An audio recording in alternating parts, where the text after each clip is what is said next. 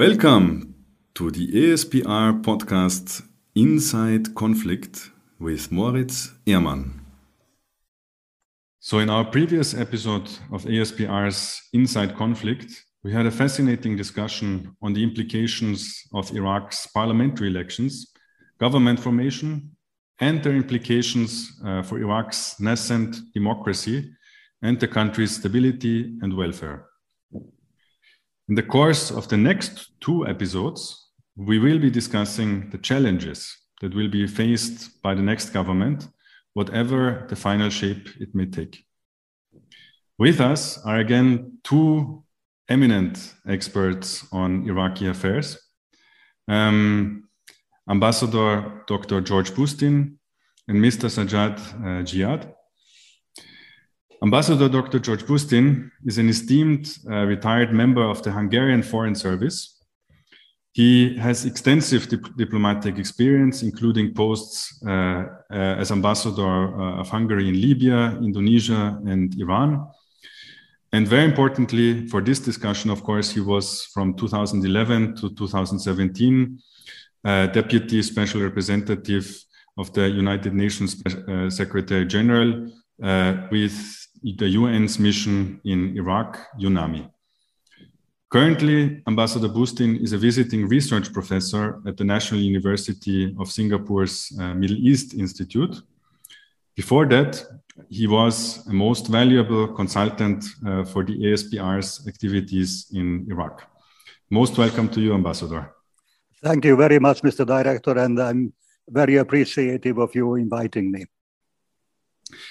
Mr. Uh, Sajad Jiyad, uh, on the other hand, is an Iraqi political analyst, uh, analyst based in Baghdad. His focus is on public policy and governance in Iraq, and he also works on capacity building of public institutions and civil society organizations. Mr. Jiyad is a fellow at the Cent Century International and director of the Shia Politics Working Group. He is the former managing director of the Al Bayan Center, an Iraqi policy institute, and he also served as a visiting fellow at the European Council on Foreign Relations. Welcome also to you, Mr. Jiyad. Thank you, Moritz. Looking forward to the discussion.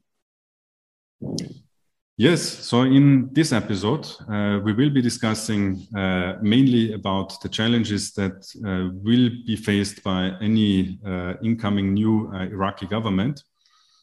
Um, and one, uh, I guess, very pressing issue uh, that has been around for, for quite a while and that will certainly continue uh, to be in front of any new uh, Iraqi government is the question of the future of the popular mobilization forces.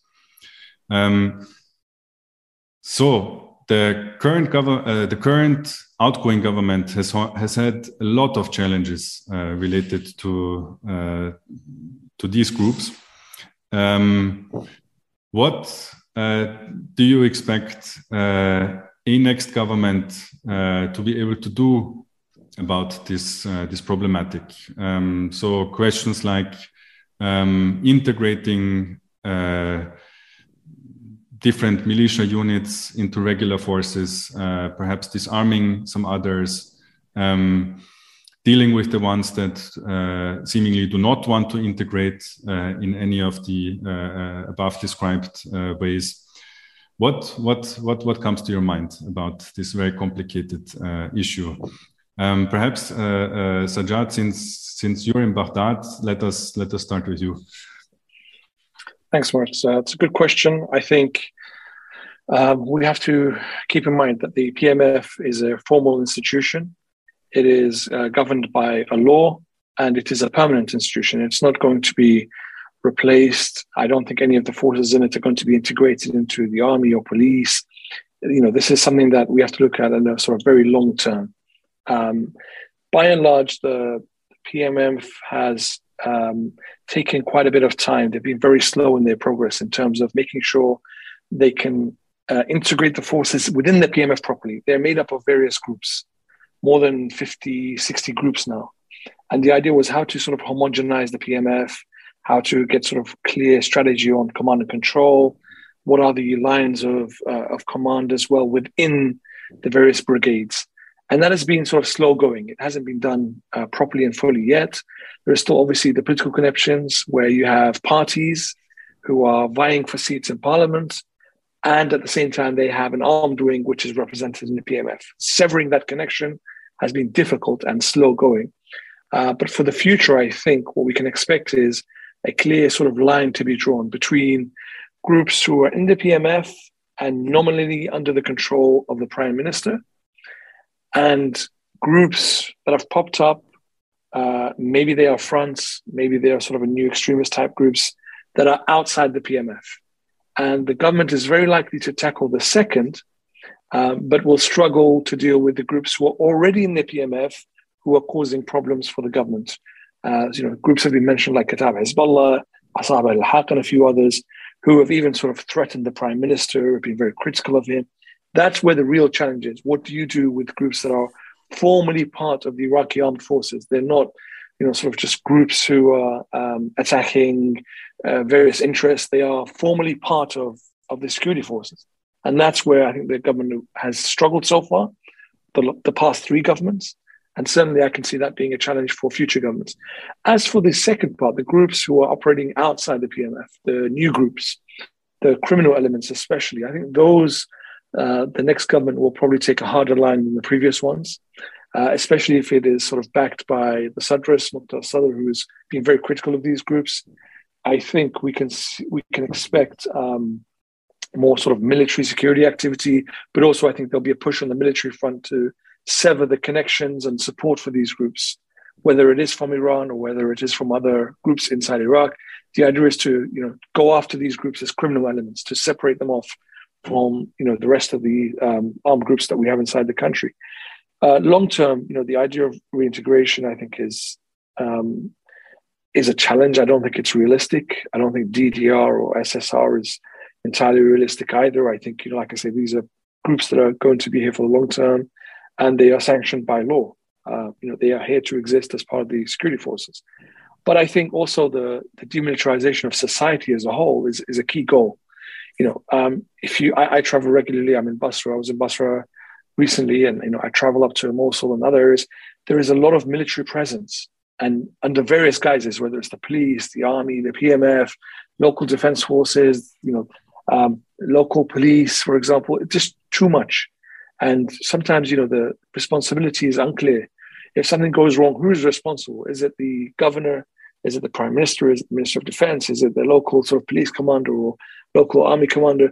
And the friction that we have between these groups is evident.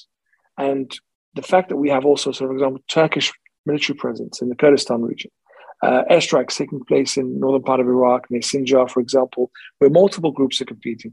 The presence of unauthorized forces like the PKK, for example, and their supporters in, in, inside Iraq, or PMF groups uh, who are operating in areas where they really shouldn't be. They are no longer required to be there, or they're not acting under the direction and command of the prime minister. So part of that is also sort of the too many forces in the country and the demilitarization of society, checkpoints, um, frequently that hinder the movement of people. And yet, at the same time, despite having sort of over a million people in the uh, security forces and armed forces, we still have problems with facing ISIS, Daesh. Uh, they're very active in many parts of the country. So it's how do we have so many groups? How do we have so many people who have weapons officially, you know, for the working for the state, and at the same time we struggle with terrorism, we struggle with Daesh, we struggle with all these other um, military and security issues. And I think that's something that, again, uh, you know, we have to sort of work on a strategic level. Yes, we have a problem with specific groups, but we also have a problem in our military and security strategy. It's not sort of conducted in a cohesive manner. And I think the next few governments will struggle with this. Thanks a lot, Jiyad. I mean, this was enormously uh, comprehensive analysis. Uh, probably not very easy for, for Dr. George uh, to build on this. Um, I will, perhaps to make it a bit easier for you, uh, I will add another layer of complication to, to this discussion. Um, Sajad also mentioned, already mentioned it. Um, the popular mobilization forces as, uh, as such, as an institution, were of course uh, formed in response to the uh, invasion of the so-called Islamic State Now, one can say that the, the, the so-called Islamic State has been defeated uh, on a territorial, in a territorial sense. Um, yet they're still about and still staging things like uh, prison, uh, prison uh, breaks, um, uh, attacks against the military, uh, attacks against civilians. Um, so, on the background of this, um, how do you see uh, sort of possible uh, recent resurgence um, of the activities of uh, the, the so-called Islamic State um, and the relation to the problematic uh, of the of the of the PMF in the sense that uh, Sajad uh, described? thank you very much. I was also listening to Sajad with great interest and congratulate him on providing us uh, such an elaborate description of what are the problems surrounding the PMF. However, and even before I answer your question, let me hark back to one element of Sajad's description, and this is the implications of uh, the existence of the PMF, even as it is uh, uh, an organization in principle legitimized by law and belonging under the prime minister. I think there is a fundamental problem here that uh, Iraqi society has very serious doubts about uh, certain elements of the PMF and uh, the rationale behind uh, the PMF as such. Uh, in any country, an army is created to protect the borders from outside enemies. The police and the security organizations are meant to take care of internal order. Anything in between is uh, in a very precarious situation because it would be very difficult to legitimize.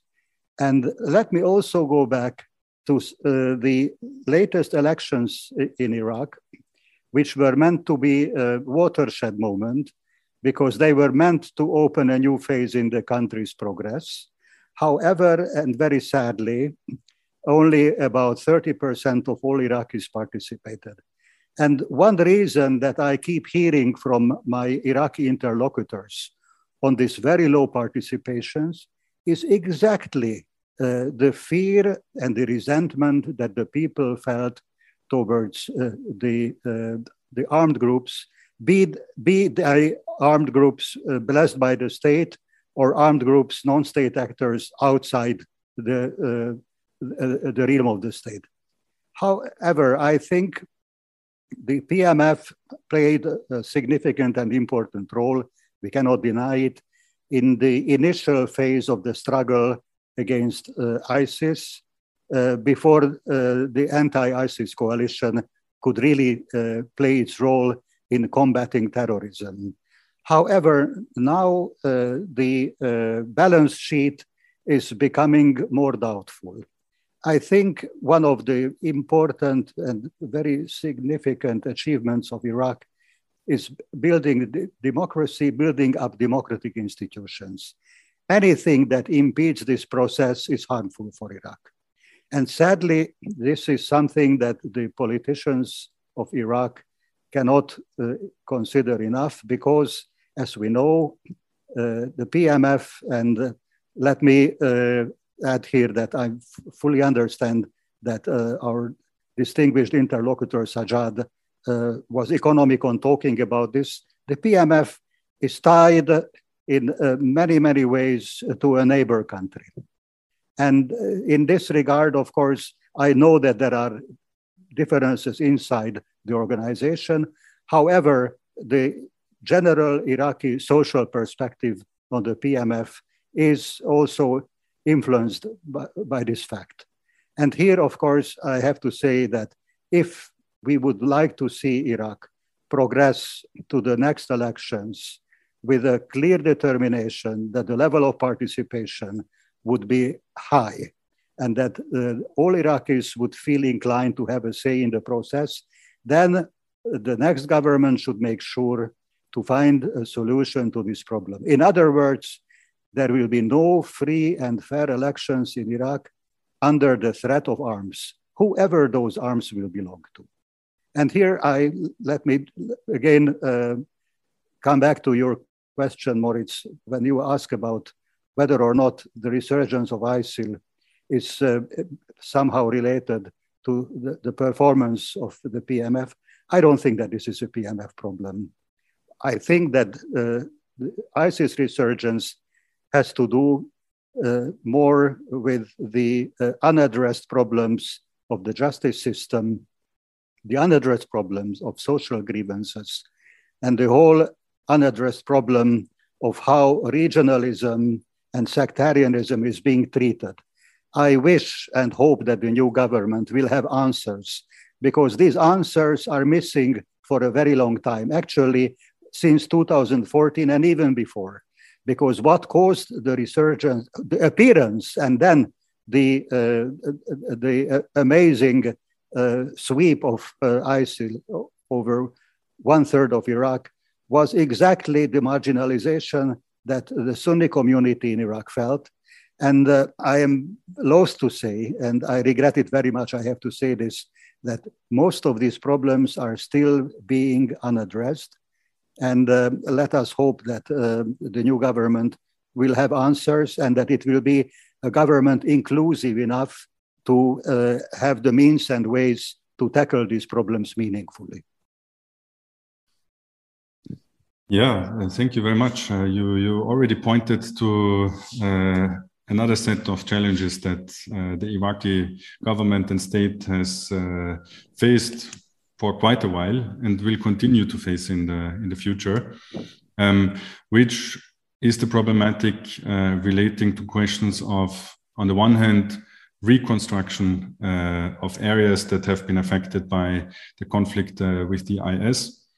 Um, and at the same time so reconstruction of course in a physical sense but also in the sense of uh, reconstructing society or reconciling uh, society um, which is an effort that takes often place on a, on a very local level. So um, amongst for example in the province of nineveh uh, those who uh, supported uh, or seemingly supported the uh, uh, IS uh, regime, regime when it was there, and those who had to run away, either because they opposed it or because they were of groups that were simply not ethnic or religious, that were simply not tolerated by this organization. Um, Sajad, uh, coming back to you, how do you see uh, this process uh, uh, evolving. Um, it's a very cumbersome and, and, slow process. How how how do you see how do you see this going forward in the the next months and uh, and years? Well, I think the you know the issues with governance are long-standing; they're not new, and um, as just mentioned, I think they will continue for quite a while. We struggle with local governance. We struggle with making people feel uh, that they are citizens of the country, that there is a government that actually cares about them, that um, resources are distributed amongst the population equally, that rule of law is intact, that grievances will be addressed, that the justice system works. The average Iraqi citizen does not feel any of these things. They feel like there's flaws in every one of these. So therefore, they have to rely on their tribe, their religious leader, their political leader, their sort of neighborhood uh, chief. They have to rely on everything but the state to compensate for the state's weakness in providing good governance. And this extends to you know everything: services, you know, water, schools, health, roads, uh, finding economic opportunities, jobs, reconstruction, as you mentioned, and so many other elements. People just feel the state is not there for them, whether it's right at the local level or it's at the federal level it's the same result. People feel that there is no real government to provide for them. And that's why they have to turn to some of these other groups. And I think um, the longer term issue is that people will continue to not trust the government to provide. And therefore, when a group pops up like ISIS, like Daesh, some people feel like this is an alternative. Maybe viable, maybe not, but they feel that this is an alternative and they must consider it and therefore you feel you know some people join not because they're uh, ideologues not because they believe in the ideology of groups like Daesh, but because they get a job They offer them a job as a driver, as a courier, as a cook, as a, you know, um, as anything else. So they provide farmers with with some income, um, and you know, they make use of their lands or their their products. And that desperation that people have, I think it's probably going to increase. We have a demographic issue in the country. Our population rises by over a million people per year. The large majority of the Iraqi population uh, is is uh, you know under the age of 30 over 60% are under the age of 30 we have over 5 million people not in education employment or training uh, who are under the age of 30 they have nothing. They have, have nowhere to go and nothing to do. Uh, poverty is widespread from north to south and our struggles with water and electricity are well documented. I don't think they will those things will improve in the short term. I think they will get worse. And as that happens then there is more space, obviously, for extremism. There is more space for non state actors to sort of step in. One of the things that the country must do is take advantage of high oil prices and immediately use some of that wealth to sort of spend on infrastructure to make investment conditions better so that you know foreign investors can come into the country to uh, sort of give more capacity to local governments to the governors and to, to local departments to quickly get people to work whether it's reconstruction, whether it's rebuilding schools, whether it's getting hospitals open, whether it's improving transport routes, but to show to show that they're making an effort to try to improve these things. If not, and people see oil prices at hundred dollars, and yet you know in Mosul several neighborhoods are still sort of flattened. You know there is complete carnage and damage, and it just looks like it's come out of a war. Of course, people will feel that there's something you know wrong, and therefore this current system is corrupt and needs to be replaced. And if there is an alternative, it could be Daesh, it could be others, then people will seek that alternative. And so I think governance is at the heart of the issue, and it's what led to grievances in the past. But also, if you look at what's happening in the southern part of Iraq, you know, the protests that keep breaking out, people just feel that they are marginalized, that they have nothing, and the government cares not, not about them.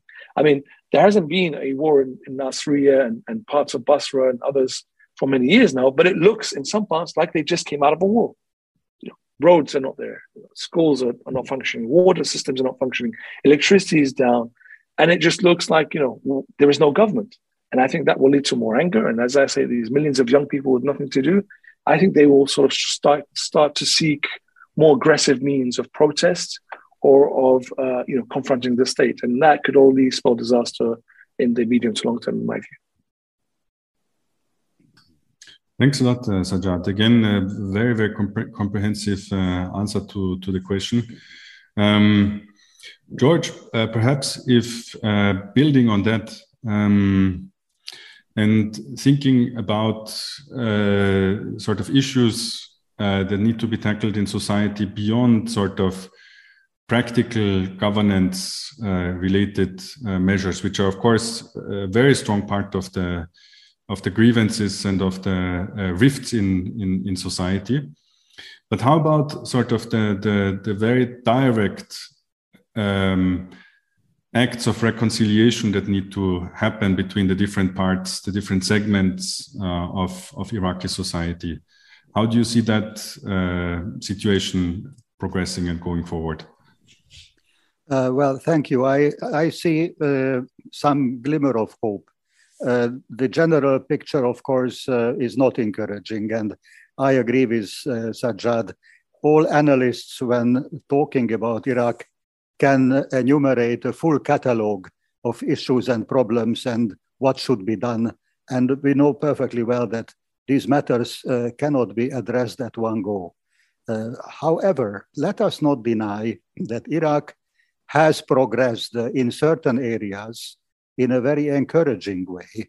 And I believe that um, the uh, former sectarian narrative that was so typical of the country uh, during and after the years of ISIL uh, has diminished, uh, and this is a very good sign. I believe that uh, what we see today as attempts at coalition building are uh, very much uh, based on uh, this positive process, which has created some semblance of dialogue between this previously totally disparate groups, which were um, not even in a in a national or a broad national dialogue. I believe that uh, today a new government uh, will have a much better position in terms of uh, uh, seeking out those topics where Iraqis can be brought together. And uh, let, us, let us hope that the regional environment will also be conducive. Here I have to, of course, say a word about the ongoing talks between Iran and its international partners on uh, renegotiating uh, the nuclear agreement, I think it will have a beneficial effect on Iraq and it will help the kind of reconciliation that we are hoping for inside Iraqi society. Having said that, I believe that there is still a very high level of marginalization. And um, we have seen a bright moment uh, last year when um, Pope Francis paid a visit uh, to Iraq. Um, this was a very symbolic visit, uh, but uh, both the visit and his uh, meeting with Grand Ayatollah Sistani uh, carried a glimmer of hope, not only for the Christians of Iraq, but essentially for all other minority groups that had to face the very harsh realities of the previous years. I think all Iraqis uh, now come to understand that the country is not the exclusive monopoly of uh, just one group. And uh, uh this might also facilitate uh, a re engagement that uh, spans wider segments of society and spans the regional issues. Let us not forget that sadly, a major divide between two uh, essential components of Iraqi society, Arabs and Kurds, is still untreated. I believe that if and when there will be a common will to address the outstanding issues, and we have seen the uh, Supreme Federal Court making this very bold decision on the fate of, of oil in Kurdistan. I do not argue with uh, what the court has said, but I also have to add that such a decision can only be implemented if there is a very high degree of trust between those two components. And that trust, sadly, is missing. I will not want to say uh, whose mistake this is, but uh, it will take a lot of hard effort to reconcile uh, those interests which are currently in conflict. And of course, uh, we can also say that other regionalisms uh, inside Iraq are also adding to the complexity of the problem. We are very well aware that the South is resentful and justly resentful about uh, the distribution of development funds. And uh, uh, I have to agree with Sajad. And sadly, my own personal experience when visiting the South uh, was uh, was very dismal and very sad because I have seen no progress during my six years spent in Iraq. I have seen no progress whatsoever in the south, and this is an affront uh, and a, a, a, gross injustice to the people of the south who are major contributors to the welfare of Iraq. So I can tell you that the picture is, uh, uh, of course, gloomy but it is not bereft of hope. And uh, with a growing sense of national responsibility in uh, all sectors of Iraqi society and uh, more confidence, let us hope, uh, in the political process after a new government has been ushered in, and hopefully it will be an inclusive government. Uh, these problems can gradually be addressed together with all the other problems that uh, Jiyad has been referring to. Thanks a lot, uh, Ambassador George. Uh, this was a very good uh, ending point to, to our discussion. It's always good to end uh, on a note uh, of hope. Um, and certainly, I mean, what you what you pointed out in terms of uh, at least the narratives that did so much to to fuel the conflicts of the past have greatly nuanced. Um, And indeed, in very practical terms, the fact that the oil price, which is such a major part of the uh, Iraqi uh, national income, uh, is at such a height. Um, and just remember comparing it to uh, two years ago in uh, the midst of 2020 when it was less than half of what it is today this is indeed something that we can only hope for the, the government uh, would capitalize on. I thank uh, both of you very much for this extremely uh, comprehensive and informative uh, discussion. We will keep discussing uh, on the sort of more uh, geopolitical side of, of Iraqi's affairs in the next episode. So looking forward to, to continue, continuing the discussion with you soon. Goodbye. Subscribe to our podcast or visit the website insideconflict.com. For more information about the work of the ASPR, visit aspr.ac.at. Until next time.